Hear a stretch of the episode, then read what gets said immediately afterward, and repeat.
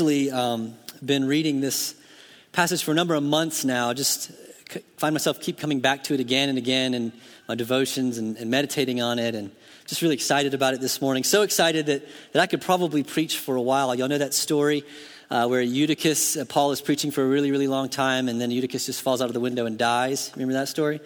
Yeah, that's where we're headed this morning. No, no, just kidding. I could not raise you from the dead, so I won't do that to you. But as I woke up this morning, uh, the Lord brought Hebrews twelve two to mind, um, looking to Jesus, the author and perfecter of my of our faith. And that's that's kind of why we're headed this morning. That my prayer is that, that we will uh, look to Jesus, the author and perfecter of our faith. The Whitestone Inn is a bed and breakfast in Kingston, Tennessee. It claims to be a sanctuary for the soul and was once called one of the ten most romantic inns in America. Carol's parents gave us a couple of nights stay uh, at this inn as a Christmas present. And so just two weeks ago, the week of Valentine's, we went uh, for our first getaway in over two years. Our time there was not what we hoped for. You see, shortly after arriving, I came down with that, that stomach bug that's going around. It's actually not really a bug, it's more of a bomb. I was terribly ill. Um... That's what I spent my time looking at while we were there. I was begging the Lord Jesus to return and take me home. Needless to say, Carol did not find our time to be one of the most ten romantic moments of our marriage together. Um, the trip was not necessarily a sanctuary for our soul. Um, it was more like a sabotage. But it was a time for her to practice her vows uh, in sickness and in health. And she loved me faithfully through the ordeal, which I am forever grateful for. I am I am a very giving person, though, and so I did share it with the whole family. All seven of us ended up getting it. It was a very long week, but we're over it now, and I hear it's going around. I'm sorry if you get it. It's bad. Few things in the world can be uh, as discouraging or frightening as sickness and disease. And while an ill-timed stomach bomb can be very discouraging, there are sicknesses and there are diseases that are far worse than a stomach virus.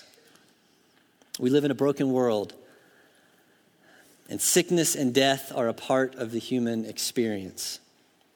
We deal with it personally. If you haven't yet, you will face it one day. We, we try and help loved ones when they are sick or, or fighting an illness. And sometimes when loved ones are sick, it, it's actually even more frightening for us than it, it would be if it was just, just us, right? Just ourselves. All three of my girls were hospitalized as little ones. Mackenzie was born about a month early and ended up in the uh, neonatal intensive care unit. I'd been a parent for just a few hours, and I found myself weeping over her little body, begging Jesus um, to sustain her and help her. When Paige was little, we were already here in Watauga County. She got rotavirus, which caused her to get severely dehydrated and had to be put in the hospital. I was out of town at the time, got that phone call that your little girl is being put in the hospital. You've probably gotten a phone call like that before. If you if you haven't, it's a it's a terrible phone call. Then when Lauren was born, shortly after she was born, she got R S V and uh, was put in one of those you know air bubble breathing machines at Watauga. And again, I found myself so helpless as a parent, just watching her struggle to breathe. I just prayed, God, please help her. Our passage today actually contains two stories.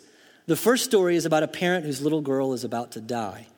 And the second story is about a woman who has been terribly ill, uh, terribly sick for twelve years. If you've got your Bible, please turn to Mark chapter five, verses twenty-one through forty-three is what we're going to be looking at. Mark five, twenty-one to forty-three. I'm going to read the entire passage and then we'll work our way through it. When Jesus had crossed again in the boat to the other side, a great crowd gathered about him and he was beside the sea. Then came one of the rulers of the synagogue, Jairus by name, and seeing him, he fell at his feet and implored him earnestly, saying, "My little girl is at the point of death. Come and lay your hands on her so that she may be made well and live." And he went with him. And a great crowd followed him and thronged about him. And there was a woman who had a discharge of blood for twelve years. And she had suffered under many physicians and had spent all that she had and was no better, but rather she grew worse. She had heard the reports about Jesus and came up behind him in the crowd and touched his garment, for she said, "If I touch even his garments, I will be made well." And immediately the flow of blood dried up, and she felt in her body that she was healed of her disease. And Jesus, perceiving in himself that power had gone out from him, immediately turned about in the crowd and said, "Who touched my garments?" And his disciples said to him, "You see the crowd pressing around you, and yet you say, 'Who touched me?'" And he looked around to see who had done it. But the woman, knowing what had happened to her, came in fear and trembling and fell down before him and told him the whole truth. And he said to her, "Daughter, your faith has made you well. Go in peace and be healed of your disease." While he was still speaking, there came from the ruler's house some who said, "Your daughter is dead. Why trouble the teacher any further?" But overhearing what they said, Jesus said to the ruler of the synagogue, "Do not fear, only believe." And he allowed no one to follow him except Peter, James, and John, the brother of John, brother of James. They came to the house of the ruler of the synagogue, and Jesus saw a commotion, people weeping and wailing loudly. And when he entered, he said to them, "Why are you making a commotion and, and weeping? The child is not dead, but sleeping." And they laughed at him. But he put them all outside and took the child's father and mother and those who were with him and went in where the child was. Taking her by the hand, he said to her, "Talitha cum," which means, "Little girl, I say to you, arise." And immediately the girl got up and began walking, for she was twelve years of age. And they were immediately overcome with amazement, and he strictly charged them that no one should know this, and told them to give her something to eat. That's the word of the Lord. Let me pray for us. Father, would you use your word today to awaken faith? Would you use your word today to sustain and continue perfecting our faith? I pray this in Jesus' name. Amen. At first glance, uh, the central point of this story uh, is that Jesus has authority over disease and death.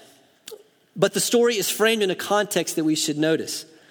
As we unpack it, our, our passage teaches us even more than Jesus has authority over disease and death. If we zoom out from Mark five, twenty-one to forty-three, we see a series of stories that display the power of Jesus. Now, both Mark and Luke tell the same stories in the same order. They put the, excuse me, the story of Jesus calming the storm, the healing of the demon-possessed man, the healing of the woman with a discharge of blood, and the raising of Jairus' daughter from the dead together. The main point is clear. Jesus is Lord over nature. Jesus is Lord over demons. Jesus is Lord over disease, and Jesus is Lord over death. Now think about that. Those are very, those are four very powerful forces that can cause us great fear, and Jesus rules over all of them. Now, Mark and Luke tell the same four stories a bit differently. They each have their reasons for telling the story. Mark seems to emphasize fear and faith. So if you read Mark four, thirty-five, all the way through chapter five, verse forty-three, if you if you circle the words fear, afraid, trembling, frightening, look at how many times those words appear and study what is happening in each one of those situations. Note the different kinds of effects that fear has for different people. I think as you do that, the lesson that you see is this: fear drives away faith, or faith drives away fear. Fear drives away faith. Or faith drives away fear.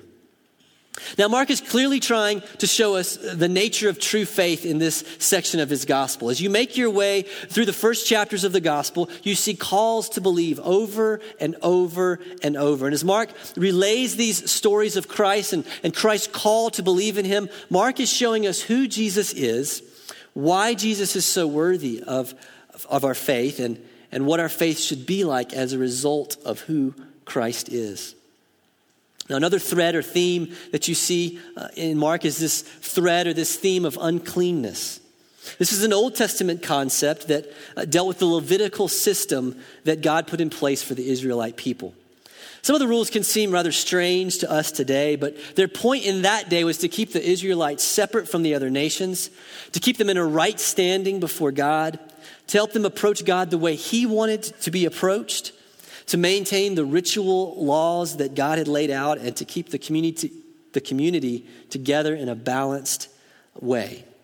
But in this section of Mark, we see Jesus going to an unclean region, a Gentile region. He interacts with unclean people. Mark uses that word repeatedly in chapter five. Jesus confronts an unclean spirit. He heals an unclean woman, and he raises a dead girl by touching her. A dead body was considered unclean in this Levitical system. So the message is clear. Jesus is the Son of the Most High God, and he takes on the uncleanness of humanity so that they might be with him. He makes unclean people clean. Isn't that good news? Now, in Mark five, twenty-one to forty-three, we've got two stories put in one section. We've got the story of Jairus. It's interrupted by the story of this diseased woman. And then after the story of this diseased woman is resolved, we go back to the story of Jairus. The two stories have a lot of similarities. I'm going to buzz through these pretty quickly. Uh, both key figures are facing a desperate situation. Both people are, in a sense, interruptions to Jesus's plan for the day. Both key figures fall at Jesus's feet. Both experience immense loss. Both experience Christ's power. Both healings are given to women, and twelve years is a marker for both situations. But uh, these stories are also very different. One key figure is a man. The other key figure is a woman. Jairus is a person of notoriety and influence and, and maybe even wealth. The woman is a nameless outcast. Their approach to Jesus is different. Jairus is bold and public. The woman wants to, to try and keep things secretive. Jairus is coming to Jesus on behalf of his daughter. The woman is coming to Jesus for herself. The nature of Christ's power comes to them in very different ways, and the restoration that they experience affects their loss differently. While the woman does get her health, her money is gone, and twelve years of her life is gone. Jairus' loss is a little bit more temporary. I'll try and draw some more of this out as we go along, but already we can see some good biblical truth, can't we? Tragedy, loss, trials, they can come no matter who you are, man or woman, a person of prestige and influence or not. They can come and they will come. Secondly, followers of Christ, they will, we will meet him and experience his provision and power differently.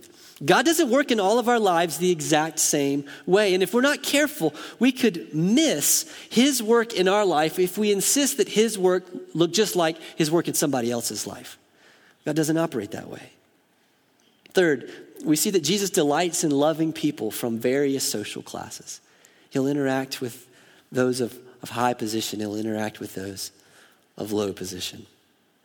And then finally, being at the feet of Jesus, that's, it's got to be the best place that any one of us could be, no matter what our situation is. So with all of that context, let's look at our passage today.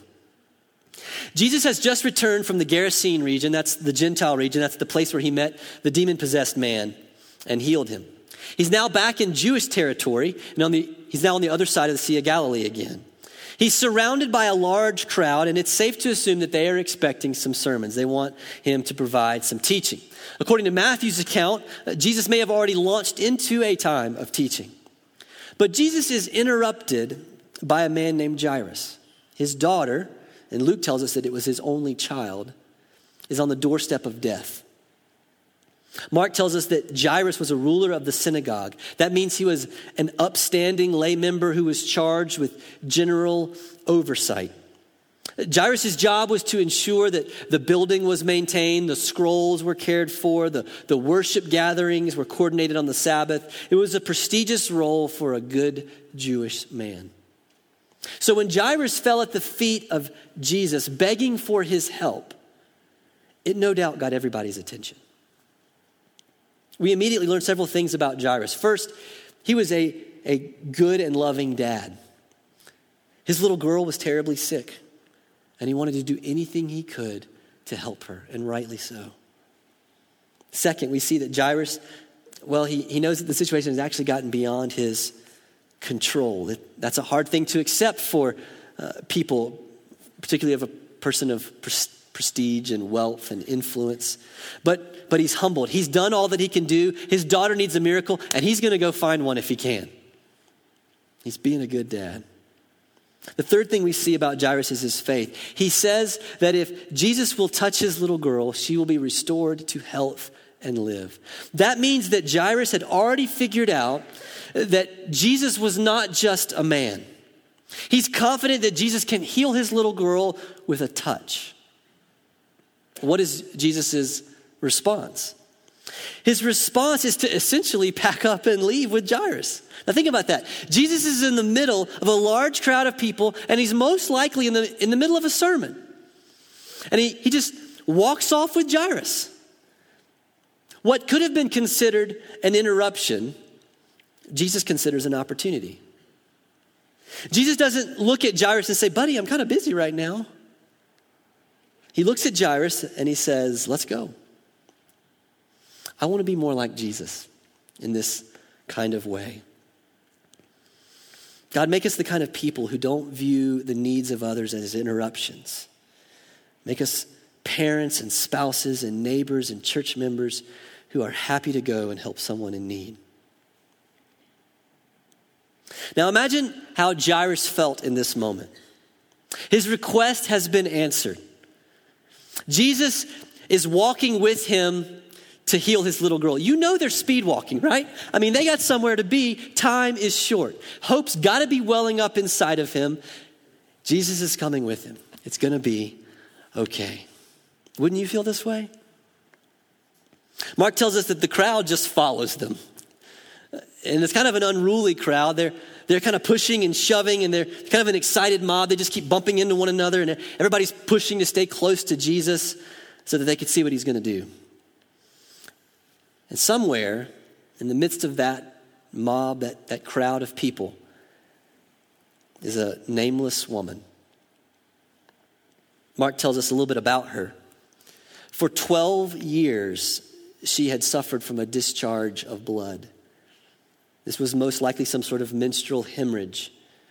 The words that, that Mark uses carry the idea of tormenting pain. So this wasn't just a nuisance. This was a painful and life-altering condition.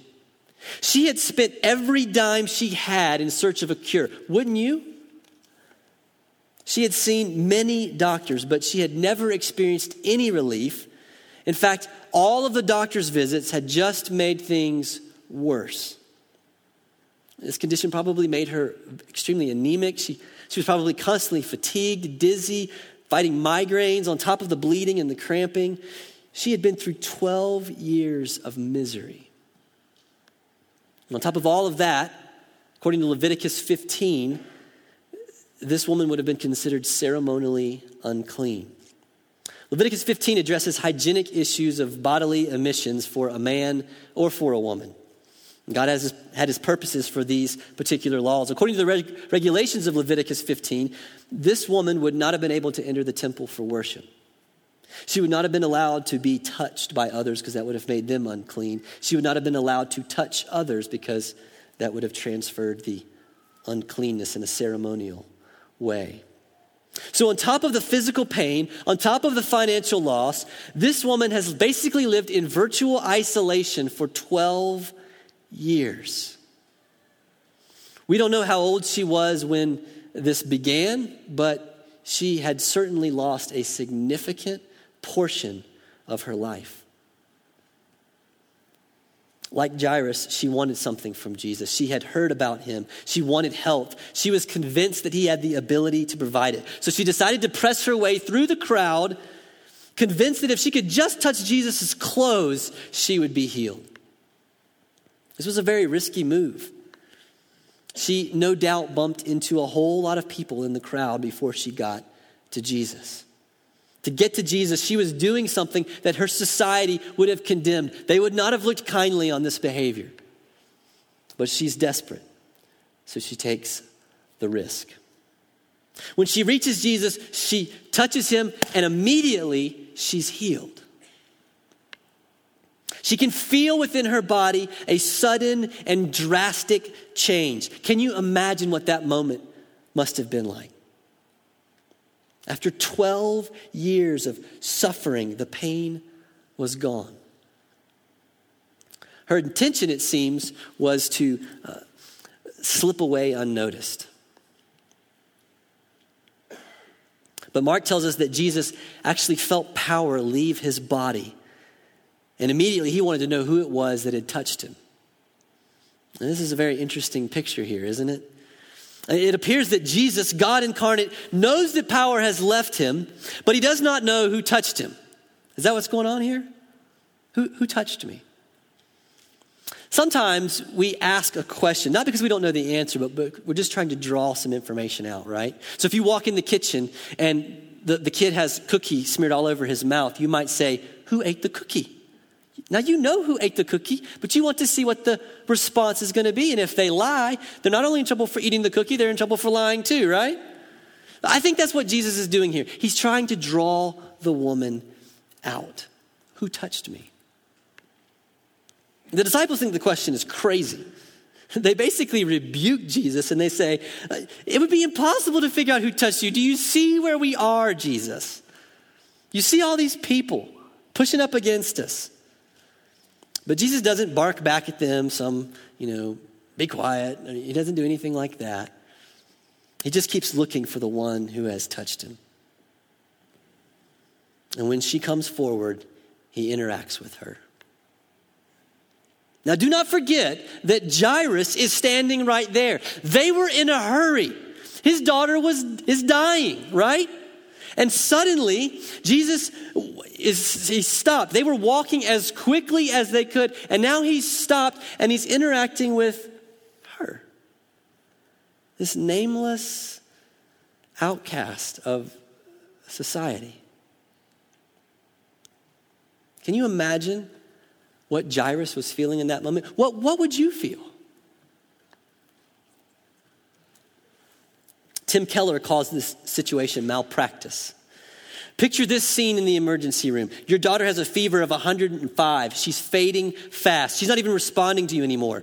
And you can hear the doctor in the next room talking to someone about their chronic migraines. That's kind of what like what's happening here. The woman's situation is desperate for sure. She's lived with this condition for twelve years, but what's another thirty minutes? Jairus' daughter is about to die. But Jesus would not be hurried. God's timing will not always make sense to us. His grace does not operate on our schedule. It, it rarely operates on our schedule. Sometimes following Jesus means you will end up in a boat getting soaked just like the disciples in Mark chapter four. Sometimes following Jesus will mean that you get told to stay where you are even though you don't want to stay there anymore. That's what happened to the man who got healed of the demon in chapter five. Sometimes following and trusting Jesus will mean that you feel like he is taking forever to answer your prayer. And it will feel like there isn't any good reason for his delay. You wait and you pray. You wait and you pray. You pray some more and you wait. There's no answer.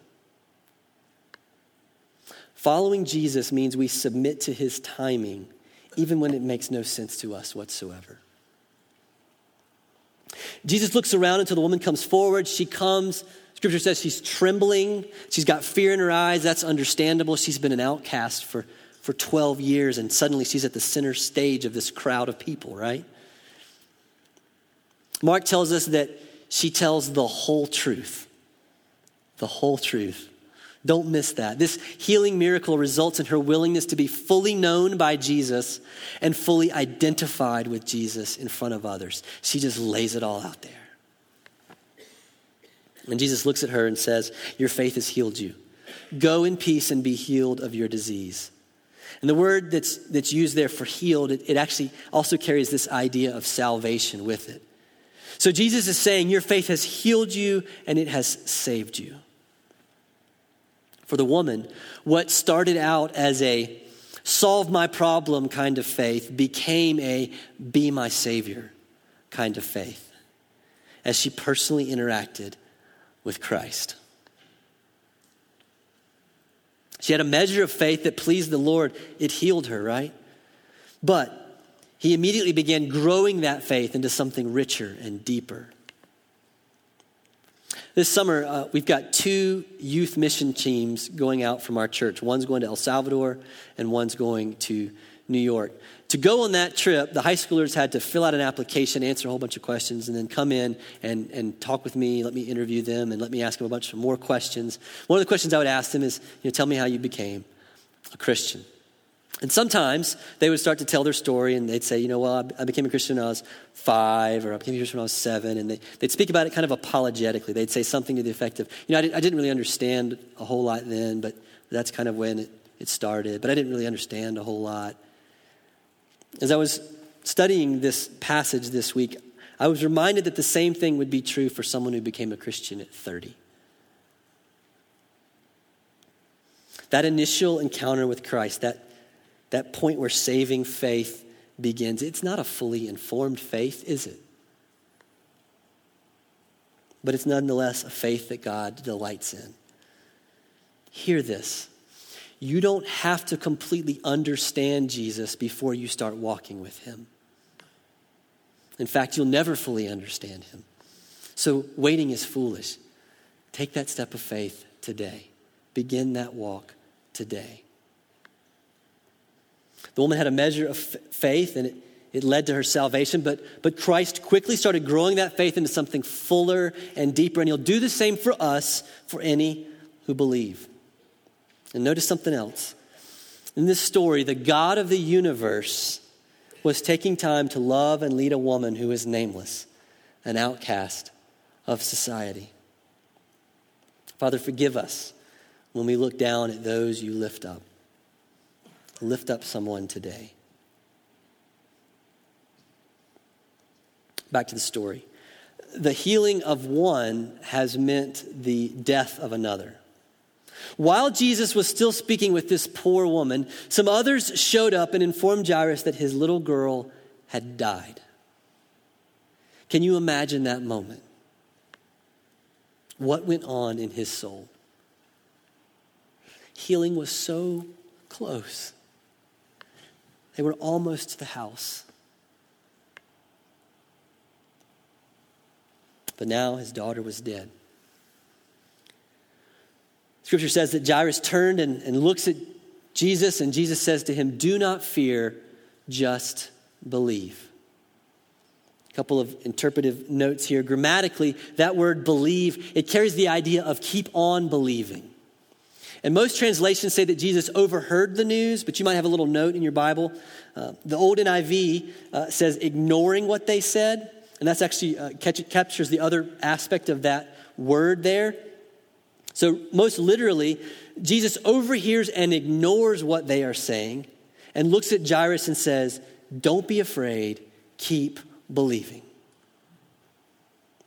Sometimes following Jesus, believing in Jesus, will mean that we have to keep believing even when the situation seems hopeless, even when belief seems pointless. We have to continue in that belief. Verse thirty-eight says that as they approached the house, the people were weeping and wailing. It was quite the commotion. This was a cultural practice. Every culture has its way of handling death. Jesus steps into the situation and announces that the girl is not dead, but asleep. And the response to this statement is a kind of mocking laugh. What? But Jesus isn't making a medical statement. The girl is dead. The people know it, and Jesus knows it. However, death is not too powerful of a force for Jesus. To him, it is but sleep.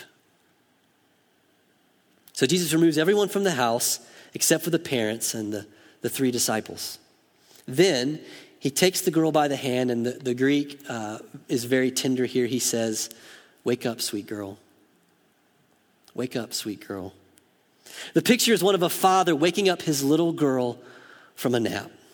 It's a, it's a rather easy thing to do. And be encouraged by this picture.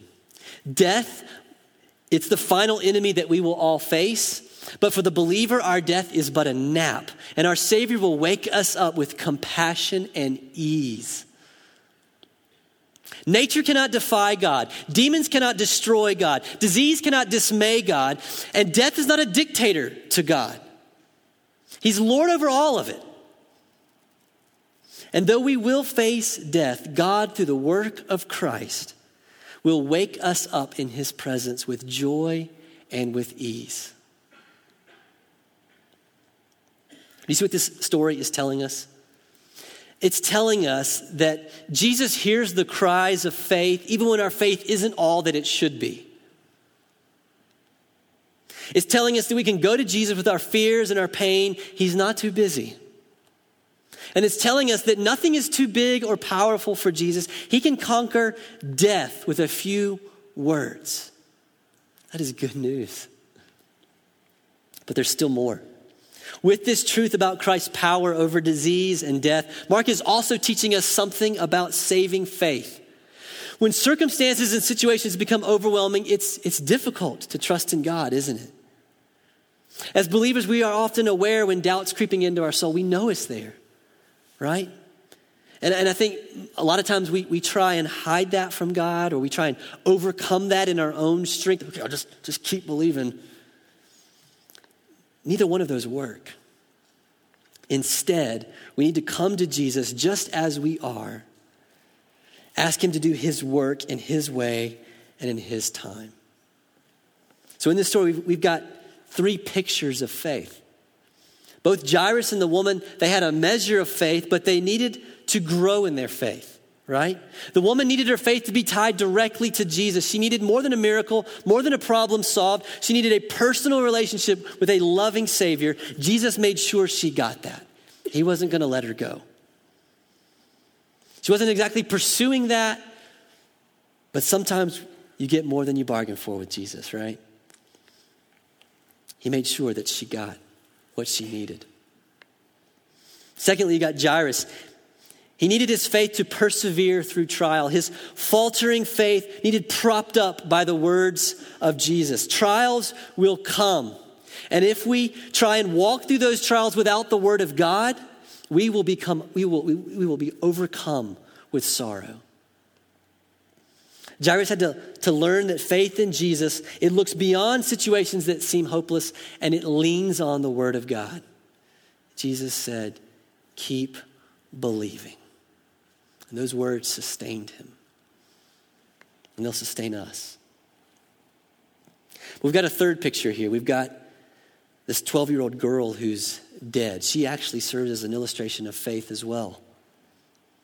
The girl is dead. She cannot help herself. Think about Ephesians two for just a moment. I'll read a couple of portions of it.